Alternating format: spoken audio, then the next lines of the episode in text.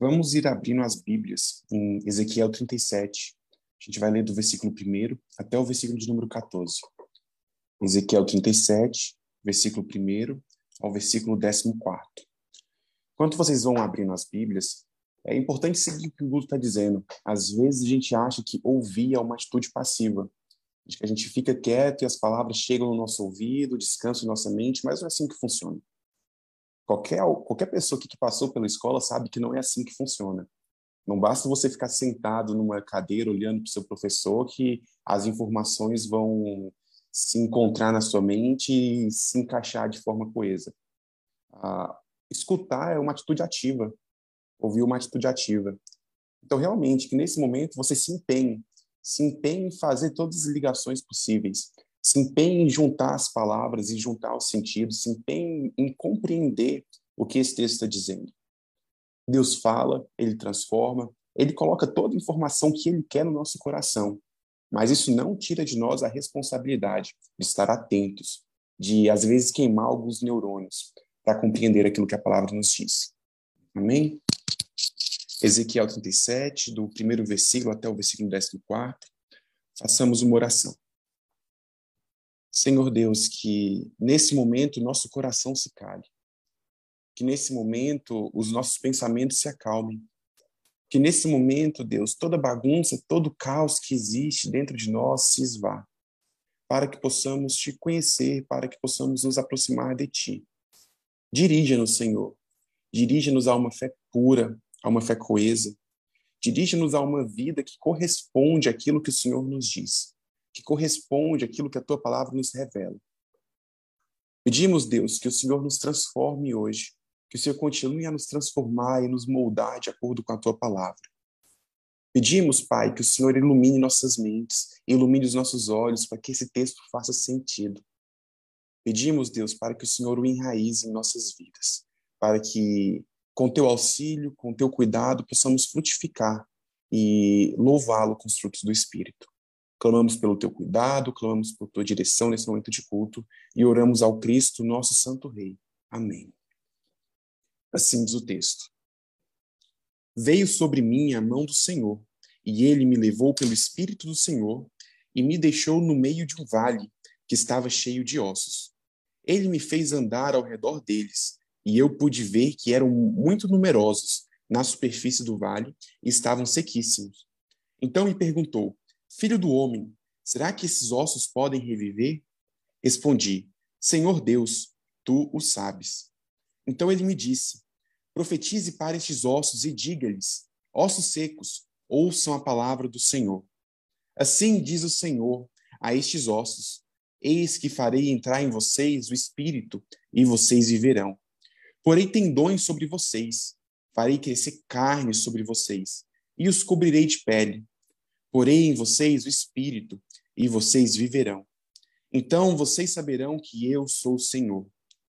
Então profetizei como me havia sido ordenado.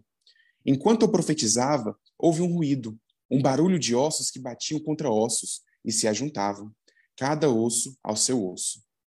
Assim, olhei e eis que apareceram tendões. Sobre os ossos cresceram as carnes e eles cobriam a pele mas não havia neles o Espírito. Então ele me disse: Profetize ao Espírito, profetize, filho do homem, e diga ao Espírito: Assim diz o Senhor Deus: Venha dos quatro ventos, ó Espírito, e sopre sobre estes mortos, para que vivam. Profetizei como ele me havia ordenado.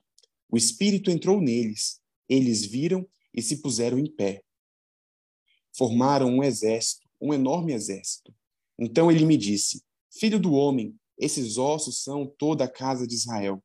Eis que dizem: Os nossos ossos estão secos, perdemos a nossa esperança, fomos exterminados. Portanto, profetize e diga-lhes: Assim diz o Senhor Deus: Eis que abrirei as sepulturas de vocês e os farei sair delas, ó povo meu, e os levarei de volta à terra de Israel vocês saberão que eu sou o Senhor quando eu abrir as sepulturas de vocês e os fizer sair delas, ó povo meu. Porém em vocês o meu espírito, e vocês viverão. Eu os estabelecerei na sua própria terra, e vocês saberão que eu sou o Senhor. Eu falei e eu cumprirei, diz o Senhor. Palavras do Senhor. Amém. A vida é um assunto, uma ideia, um conceito que frequentemente é, é trabalhado na história humana. É verdade que quase todo homem se preocupa de onde vem a vida, se preocupa em como viver bem, se preocupa em qual é qual o propósito da vida.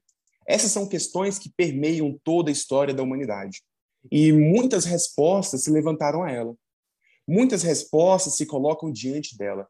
Por que vivemos, aliás? Por que caminhamos? Por que tem sentido trabalhar? Por que tem sentido nos relacionarmos? Por que faz sentido viver de forma geral? Um dos muitos que responderam essas perguntas é Heidegger. Heidegger, em seu ensaio Ser no Tempo, ele primeiro foge da questão de onde vem a vida. Ele não quer trabalhar muito nisso. Ele fala: o ser humano simplesmente é jogado na existência. Ele é jogado no mundo. E nós estamos aqui. Não adianta pensar tanto no de onde viemos, mas já que estamos aqui, como viveremos? O que pauta nossas vidas?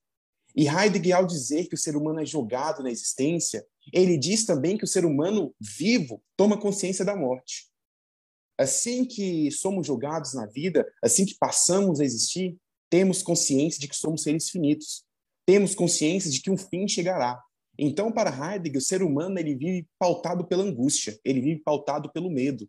Pois se temos consciência da morte, toda a nossa vida é pautada em oposição à morte. Nós fugimos da morte, nós lutamos contra a morte, nós tentamos eternizar a nossa vida por diversas formas diferentes. Então, o trabalho se torna uma forma, um meio para que possamos perpetuar a nossa existência, para que possamos deixar marcas na realidade. Ou mesmo a família, uma forma de deixarmos o nosso sangue continuar dentro da terra. Mas pensar em uma vida pautada pela angústia, pensar em uma vida pautada pela morte, não faz muito a cara do cristianismo. É verdade que isso não tem nada a ver com a nossa fé. E por isso nós apresentamos uma fé, nós apresentamos uma proposta de sobre a vida que é claramente oposta à visão de Heidegger. Enquanto Heidegger diz que a vida é pautada pela angústia, pautada pelo meio, nós cristãos temos uma perspectiva diferente. Podemos começar com o mesmo ponto. O ser humano é jogado na existência. O ser humano existe. Claro, para nós é um pouquinho diferente. O ser humano foi criado por um cuidado pessoal de Deus. Ele não foi simplesmente jogado, ele foi construído, ele foi moldado. Mas partindo do pressuposto que existimos, sem olhar muito para o passado, uma vez que existimos, os cristãos não devem viver com medo da morte, não devem viver temendo a morte. Não, a nossa vida não é angústia, não é medo, mas é gratidão. Se Heidegger escolhe olhar para a existência por meio do medo da morte, os cristãos devem olhar para a existência por meio da gratidão, porque a vida é uma dádiva. No momento que existimos, nós temos que, não temos que lutar para perpetuar essa existência com nossas próprias mãos. No momento que existimos, devemos louvar a Deus, justamente porque existimos. No momento que somos jogados no mundo, devemos compreender que a própria existência é graça, a própria existência é misericórdia de Deus. E por isso fomos criados pela graça de Deus, por isso fomos criados pela graça desse Senhor, e por isso não importa o que acontece no decorrer da vida, a nossa vida deve ser pautada por gratidão. Esse é é o grande ponto que ilumina a nossa vida. Esse é o grande ponto que direciona a forma como devemos viver. Vivemos gratos ao nosso Senhor Criador. Vivemos gratos ao Deus que nos vivifica. Vivemos gratos ao Espírito que nos dá vida. E o que está a diferença? Uma diferença importante do cristianismo para essas outras linhas filosóficas. Nós temos vida porque temos Espírito, porque temos o Espírito Santo que nos levanta, porque temos o Espírito Santo que nos alimenta. E é isso que esse texto diz. Por isso, a ideia central desse sermão é que o Espírito Santo é o Senhor da vida, e nele vivemos e profetizamos. Se possível, anote essa frase. O Espírito Santo é o Senhor da vida. Nele vivemos e profetizamos. O sermão será dividido em quatro partes. Primeiro, veremos que o Espírito Santo abre os olhos. Segundo, veremos que o Espírito Santo nos dá voz. Em terceiro lugar, veremos que o Espírito Santo nos dá fôlego. E, por fim, veremos que o Espírito Santo nos direciona a Deus. Pensando nesse Espírito que nos dá vida, vamos ler mais uma vez o texto. Agora, só os primeiros dois versículos. Assim diz: Veio sobre mim a mão do Senhor, e ele me levou pelo Espírito do Senhor, e me deixou no meio de um vale que estava cheio de ossos. Ele me fez andar ao redor deles, e eu pude ver que eram muito numerosos na superfície do vale, e estavam sequíssimos. Amém. É comum pensarmos, é comum falarmos que a ação do Espírito Santo nesse texto começa lá pelo versículo 10. É muito comum você ver pessoas falarem que o Espírito Santo aqui age dando vida aos ossos secos, colocando carne, colocando tendões, fazendo com que eles se levantem como um exército. Mas isso está errado. O Espírito Santo não começa a agir a partir do versículo 10. O Espírito Santo já está agindo aqui a partir do primeiro versículo. Assim como ele age em nossas vidas, não levantando mortos de suas sepulturas literalmente, mas guiando nossa vida em cada aspecto. E vemos aqui a clara ação do Espírito Santo na vida do próprio Ezequiel. Veja bem, o Espírito Santo dá vida, ele levanta os mortos, mas ele também sustenta a vida. Então, tudo aquilo que um vivo faz, tudo aquilo que podemos fazer enquanto vivos, é fruto do Espírito Santo. E eu quero chamar a atenção aqui pelo fato de Ezequiel ser levado até o Vale dos Ossos Secos. Esse levar é o levar do Espírito Santo. Tanto que o texto diz: Ezequiel foi levado pelo Espírito até o Vale de Ossos Secos. Acontece que esse vale de ossos secos não é um vale literal. Ezequiel não, não foi levado até um campo de batalha onde havia vários mortos. Essa é uma visão. Então, isso tem um sentido simbólico. Isso é uma metáfora. E o levar do Espírito Santo de Ezequiel até o Vale de Ossos Secos tem um significado claro para nós hoje e para o próprio povo de Israel que recebeu essa profecia em primeiro lugar. A gente vê no final desse texto que o Espírito revela a Ezequiel, Deus revela a Ezequiel que esse vale simboliza o próprio povo de Israel. Então veja bem, o levar Ezequiel até o vale de ossos secos é levar Ezequiel a uma compreensão do próprio povo de Israel. Então talvez seja útil trocarmos a metáfora. Se nós temos essa metáfora do levar, levar a compreensão, levar a certo conhecimento, nós também podemos usar a metáfora do, do abrir os olhos.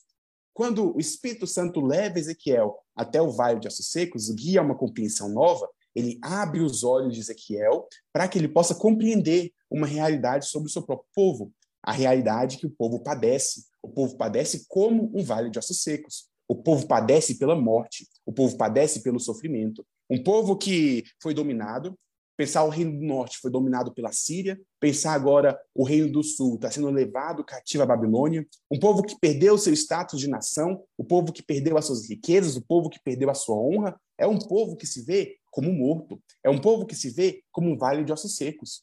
Mas não só isso, um povo que se tornou apóstata, um povo que rejeitou o Senhor, um povo que se entregou à idolatria, é um povo que espiritualmente age como um vale de ossos secos, é um povo que sai espiritualmente morto. Mas não apenas isso. Um povo, um governo de Israel que se tornou um governo injusto, um governo que maltrata, um governo que machuca, um governo que usufrui do povo, mas o entrega, o, o destrói. Um governo que está morto. É, é interessante vermos que, em, diferen, em diferentes aspectos, o povo de Israel, o povo de Deus, o povo que deveria pertencer a Deus e honrar a Deus, é morto. É um povo esteticamente morto, um um povo socialmente morto, um povo espiritualmente morto. Se olharmos pelo lado político, morto mais uma vez. E Ezequiel aqui é levado a essa compreensão. É interessante pensar que mortos não veem, mortos não compreendem. Mortos, eles não apreendem a realidade. Eles não enxergam cores, eles não ouvem sons, eles não sentem nem cheiros nem sabores. Uma característica fundamental da vida é justamente a apreensão da realidade é justamente a compreensão da realidade. Nós enxergamos diversas cores ao nosso redor. Você pode olhar na sua casa e deve ter um branco, um, possivelmente um marrom, um verde, um azul. Nós ouvimos sons. Você ouvir esse sermão nesse exato momento é, um, é uma consequência da vida. Você está escutando, você está aprendendo a realidade sonora que o cerca. A mesma coisa em todos os aspectos da vida. E o que esse texto está nos falando aqui, por meio da figura de Ezequiel, é que o Espírito Santo nos leva a uma compreensão verdadeira da vida.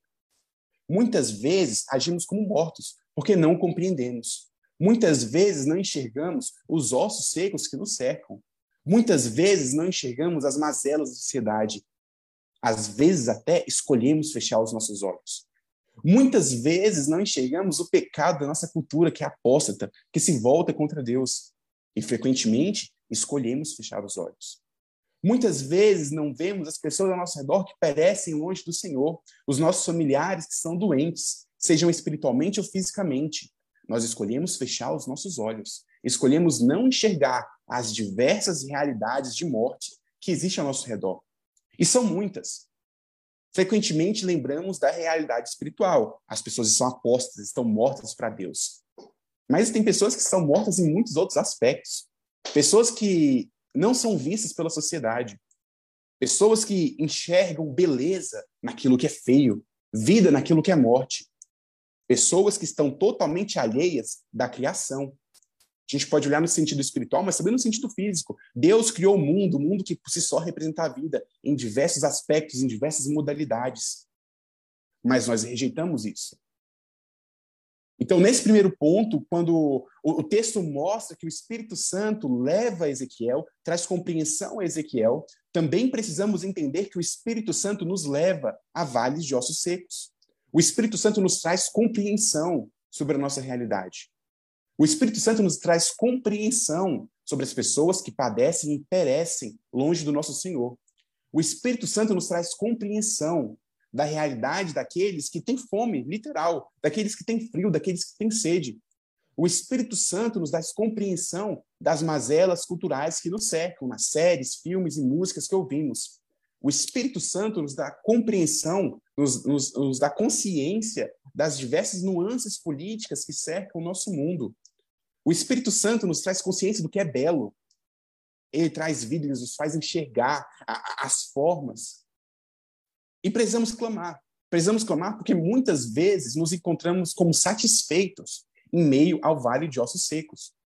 Muitas vezes nos encontramos satisfeitos em uma cultura apóstata, em séries, em filmes, em músicas que desonram o nosso Senhor. Não são séries, filmes e músicas que são neutras, mas que ofendem a criação, que ofendem os propósitos de Deus.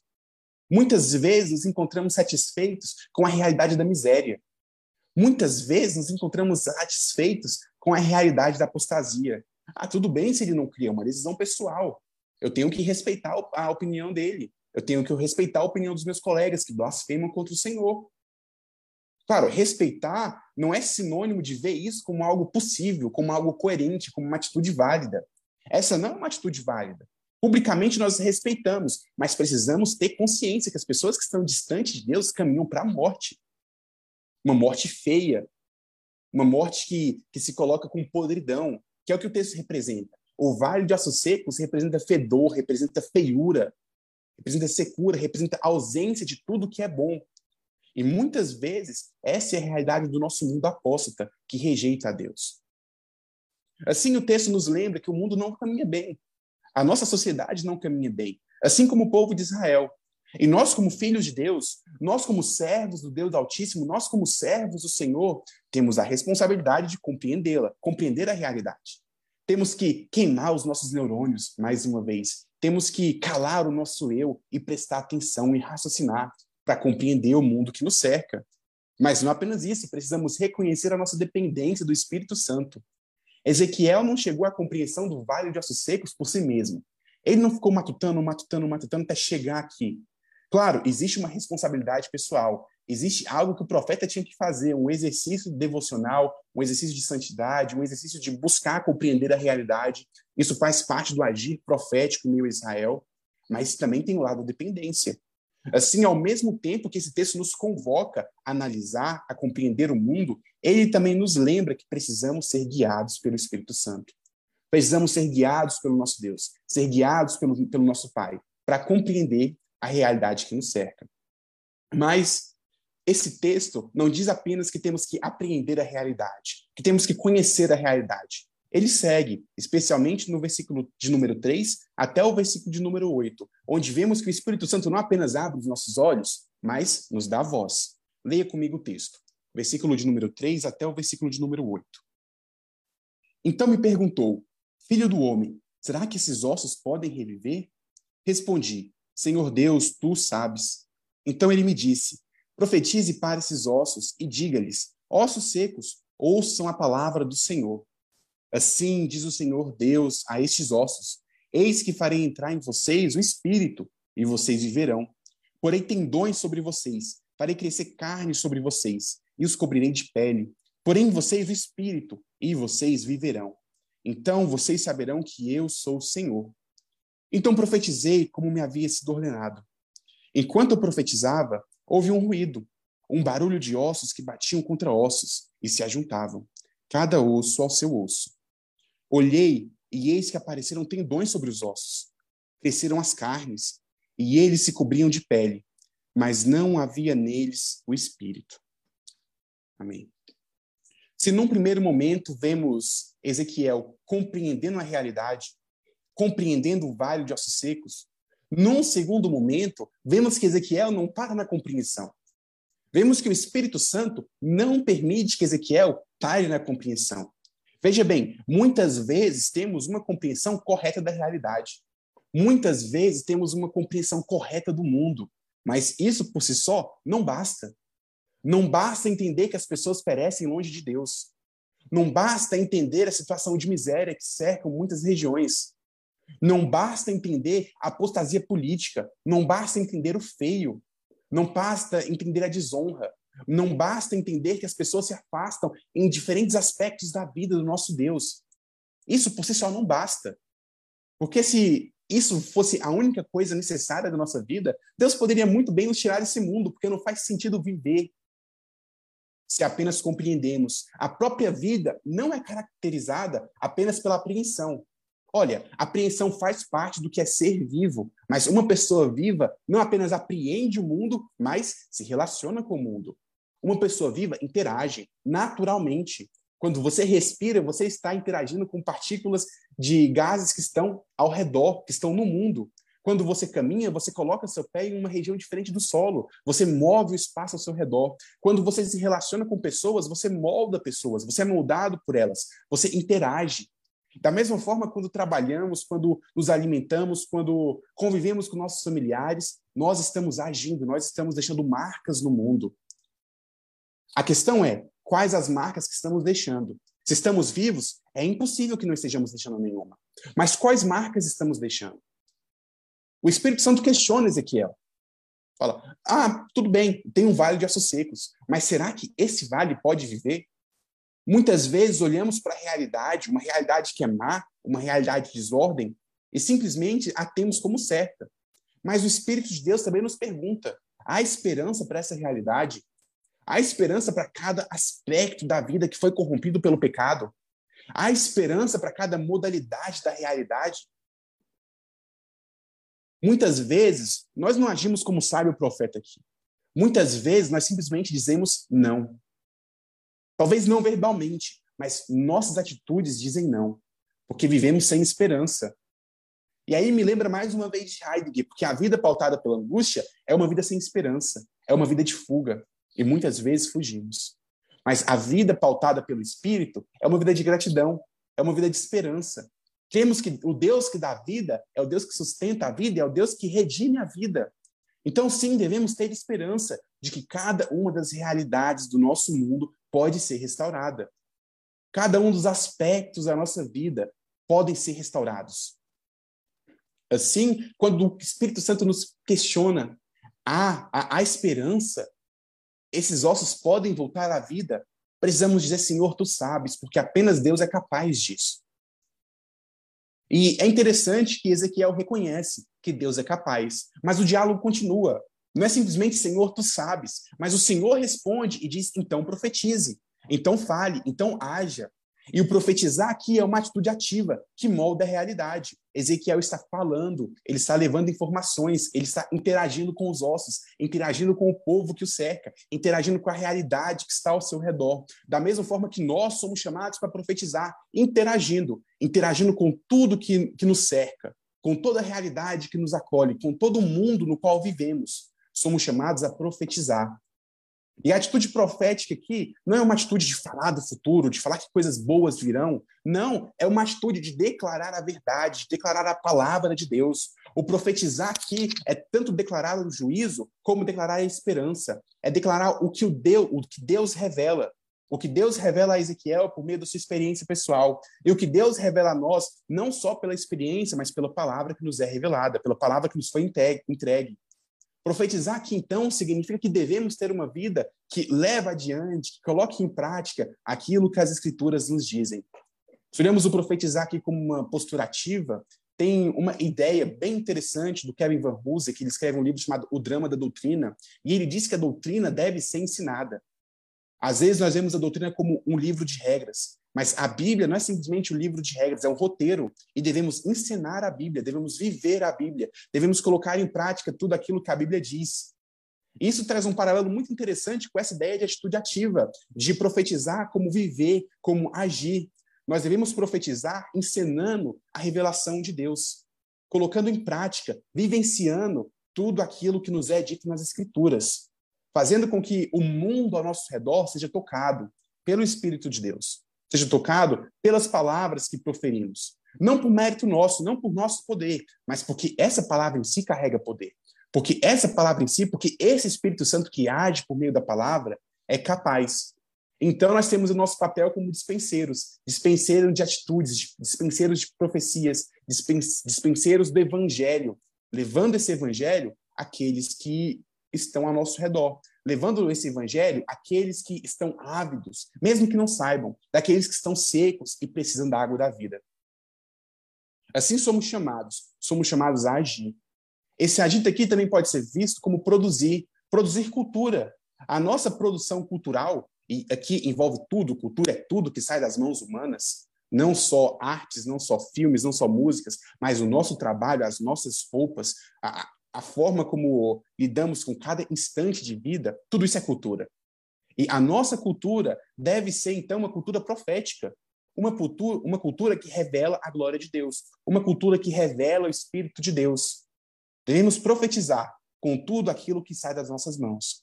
Em especial, saindo aqui da realidade de Ezequiel, que é uma realidade testamentária, para todas as escrituras, Sabemos que esse profetizar, que esse proclamar, é o proclamar do Evangelho de Jesus Cristo.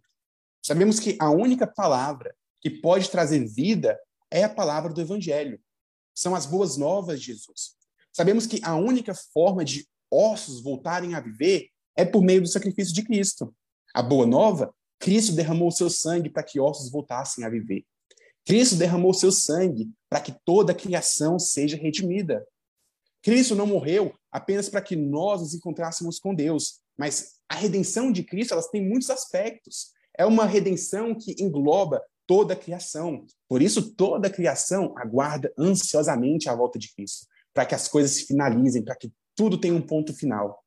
E profetizar é isso, é proclamar o evangelho, é viver o evangelho, é colocar o evangelho em prática, para que as pessoas tenham mais uma vez vida, para que as pessoas sejam mais uma vez transformadas.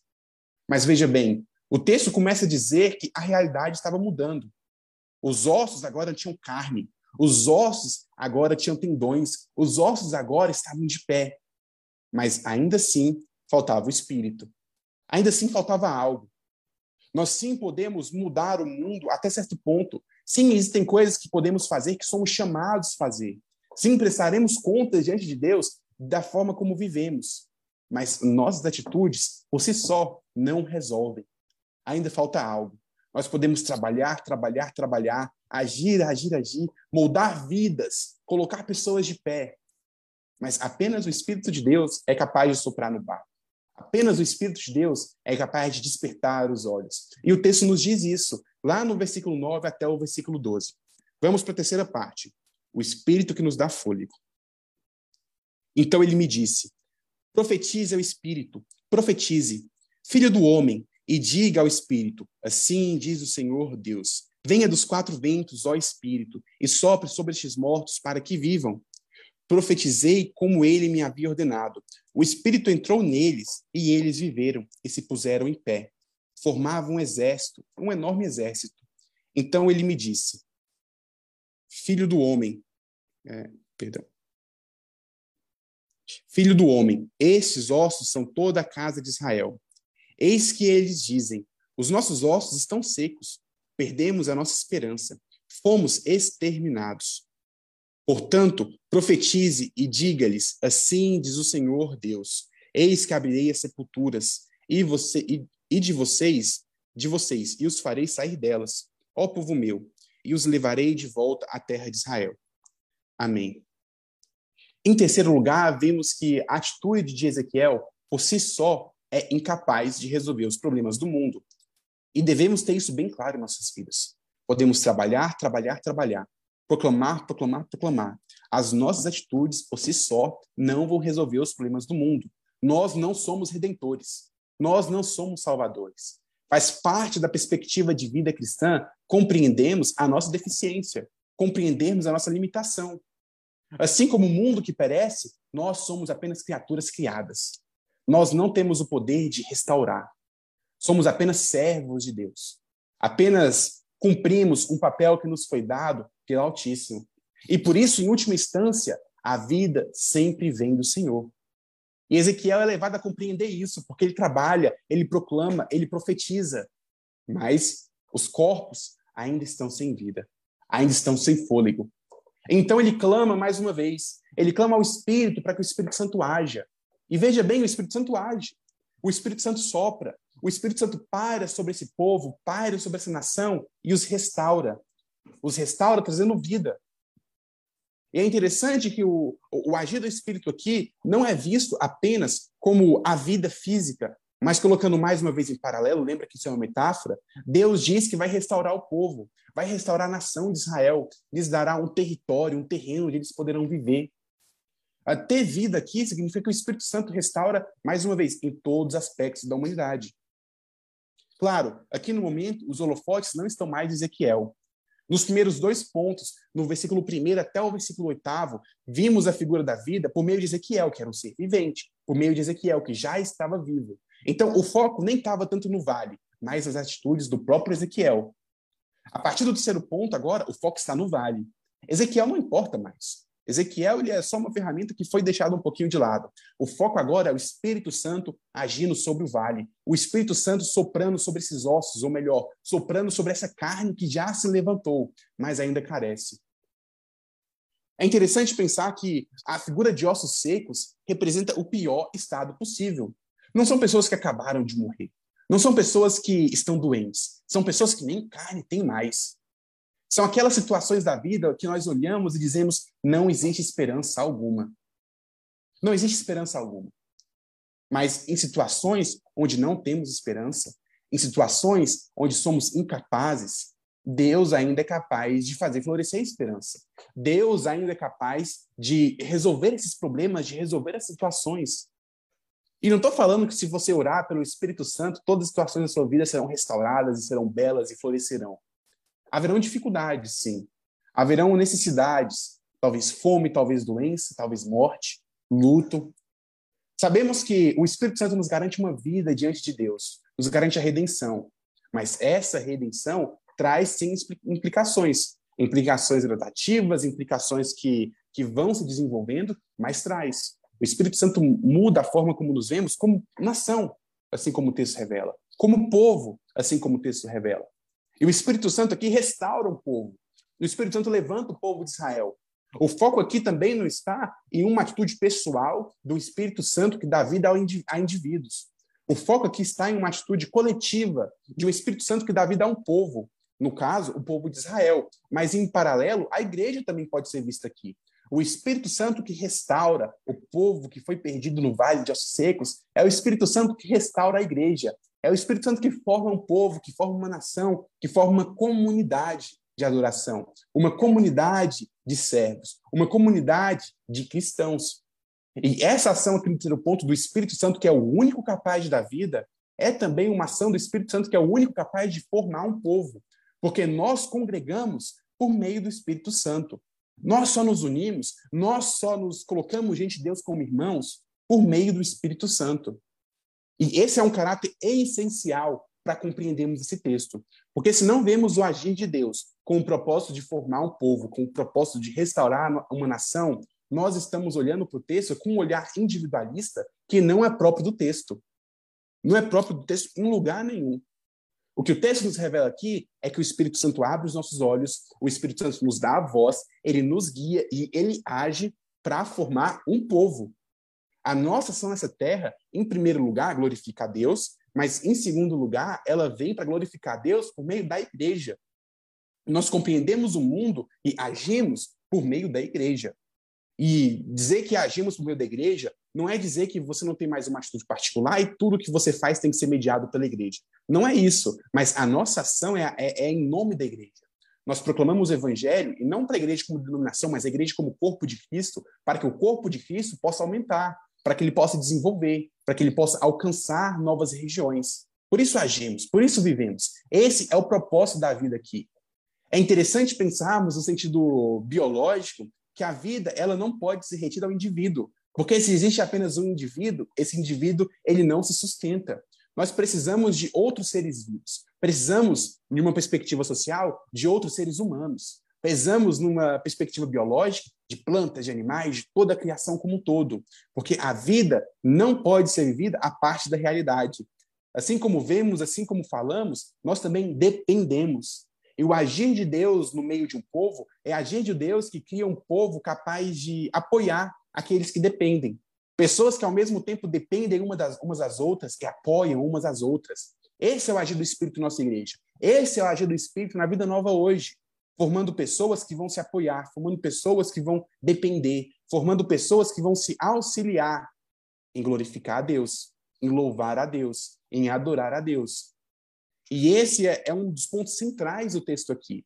Às vezes nós pensamos que o foco desse texto de Ezequiel é justamente mostrar que Deus tem poder para trazer vida.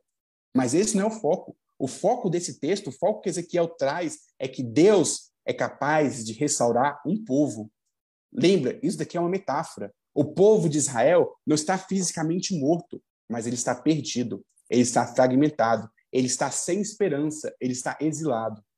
Deus ele nos tira do exílio, ele nos tira do exílio do pecado, ele nos tira do exílio da morte, mas ele também nos tira do exílio, da segregação. E nos une, nos coloca lado a lado e nos dirige para uma vida que é pautada por essa união. Seguindo, então, passamos para o quarto ponto desse texto, que o Espírito Santo nos direciona ao Senhor. Ele abre os olhos, ele nos dá voz, ele nos dá fôlego, nos une como um povo, mas não somos julgados à existência sem direção nenhuma. Somos julgados na existência com um caminho muito claro pelo qual devemos seguir. É um caminho que é voltado para o Senhor. É um caminho que, que nos leva aos pés do nosso Rei. Vejamos isso agora no versículo, a partir do versículo 13. Versículo 13 e 14, no caso. Vocês saberão que eu sou o Senhor, quando eu abrir as sepulturas de vocês e os fizer sair delas, ó povo meu. Porém vocês o meu espírito, e vocês viverão. Eu os estabelecerei na, própria, na sua própria terra, e vocês saberão que eu sou o Senhor. Eu falei e eu cumprirei, diz o Senhor. Vocês percebem que aqui no final, o propósito do texto é que nós compreendamos que Deus é o Senhor? O agir do Espírito aqui nos leva a compreender que o Senhor age, que o Senhor cumpre com a sua palavra, que o nosso Deus Pai se mantém ativo, que o nosso Deus Pai não esquece de nós. Isso porque o Espírito Santo não age em momento algum das Escrituras trazendo a luz para si mesmo. O Espírito Santo não age querendo aparecer. Esse não é o seu papel. O Espírito Santo sempre age jogando os holofotes sobre a figura do Cristo. E aqui, sobre a figura do Pai. Veja, nós temos três. Um Deus que é três: o Pai, o Filho e o Espírito. Mas Deus, ele não compete entre si ele é harmônico. E o papel do Pai, do Filho e do Espírito é um papel onde o Pai ama o Filho, o Filho ama o Espírito, o Espírito ama o Pai. É um papel que sempre se joga sobre o outro, joga a glória sobre o outro. O Deus Pai que joga glória sobre o Filho, o Filho que envia o Espírito, o Espírito que joga glória mais uma vez sobre o Filho e sobre o Pai. A ação do Espírito Santo é sempre para nos direcionar para Deus.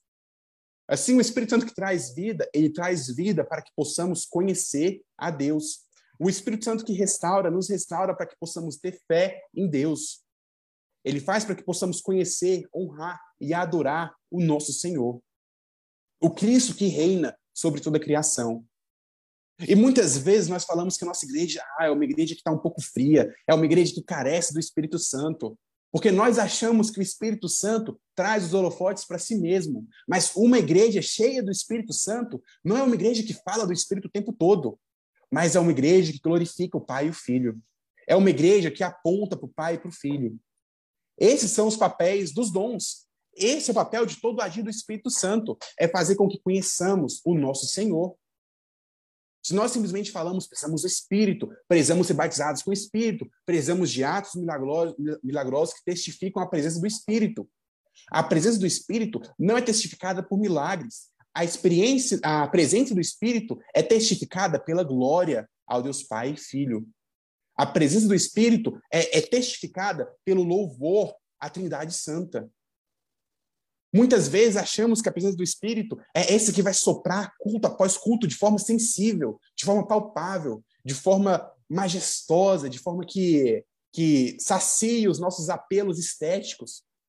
Mas a presença do Espírito é muito mais sutil, colocando os nossos corações contritos diante de Deus, trazendo conversão verdadeira, trazendo arrependimento verdadeiro, assim trazendo também a vida verdadeira, que se manifesta das formas mais sutis, das formas mais comuns, das formas mais ordinárias. Porque o próprio agir do Espírito Santo é pautado como agir ordinário, de compreender, de falar, de respirar, de louvar a Deus. Aquilo que fomos criados para fazer de forma ordinária.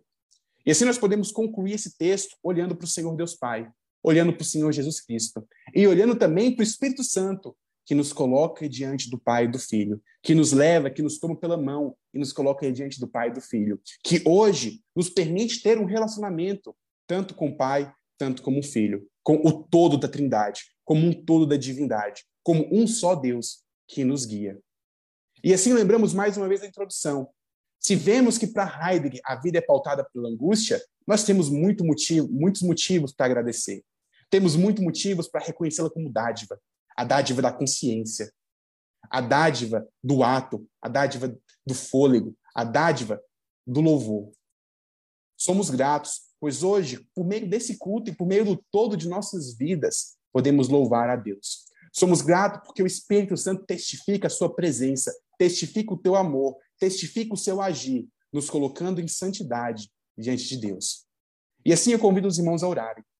Oremos agora clamando para que os nossos olhos sejam abertos e para que possamos compreender os vales de ossos secos. Clamemos agora, clamando para que as nossas bocas sejam abertas e para que possamos profetizar nos vales de ossos secos. Clamemos pedindo que o Espírito Santo nos vivifique e nos coloque em meio a um povo como esse que habitamos. E clamemos também para que o Espírito Santo nos coloque cada vez mais perto de Deus Pai. Que o Espírito Santo nos coloque cada vez mais prostrados diante do Cristo que nos redime, diante do Cristo que derrama o seu sangue. Clamemos para que o Espírito Santo nos capacite a viver uma vida, uma vida que honre o nosso Senhor. Oremos.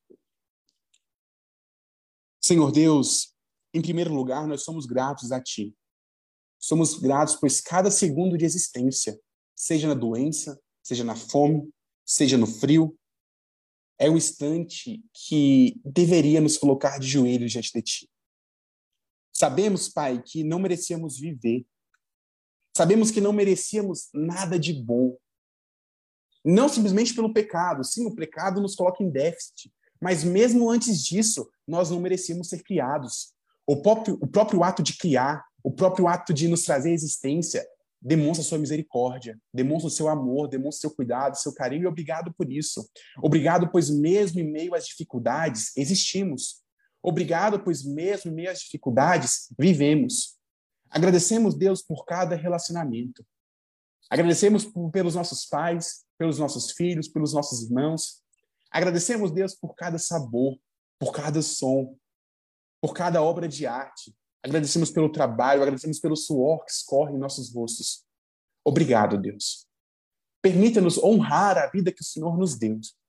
Permita-nos compreender a realidade que padece longe de ti, mas permita-nos compreender também a tua luz que brilha, a tua glória que brilha sobre a natureza, a tua glória que brilha sobre a criação, a tua glória que não é ofuscada, que não se esconde por trás da impiedade humana. Permita-nos, Senhor, alimentados por essa glória, a proclamar, proclamar o teu evangelho. Coloque as palavras em nossas bocas, coloque as ferramentas em nossas mãos e faça, Deus, com que construamos altares a Ti. Faça, Deus, com que elevemos louvores a Ti. Faça, Deus, com que a nossa sociedade seja dedicada, seja ofertada a Ti como uma oferta de aroma agradável. Deus, dirija-nos. Dirija-nos com Teu fôlego para que possamos viver em união, viver em comunhão. Pai, faz com que amemos uns aos outros, faz com que juntos louvemos a Ti em vida. E por fim, Deus, dirija-nos para a Tua glória. Dá-nos a compreensão de que cada segundo vivido não é apenas um segundo pelo qual devemos agradecer, mas é um segundo o qual devemos ofertar. Que toda a nossa vida seja ofertada para a Tua glória. E que assim o Seu nome seja agradecido. E assim o Seu nome seja reconhecido. E que possamos descansar em paz. Sabemos que cumprimos com o nosso papel diante de Ti. Clamamos ao Pai, ao Filho e ao Espírito, para que nossa vida seja uma vida honrosa, uma vida digna do Teu Evangelho. Amém.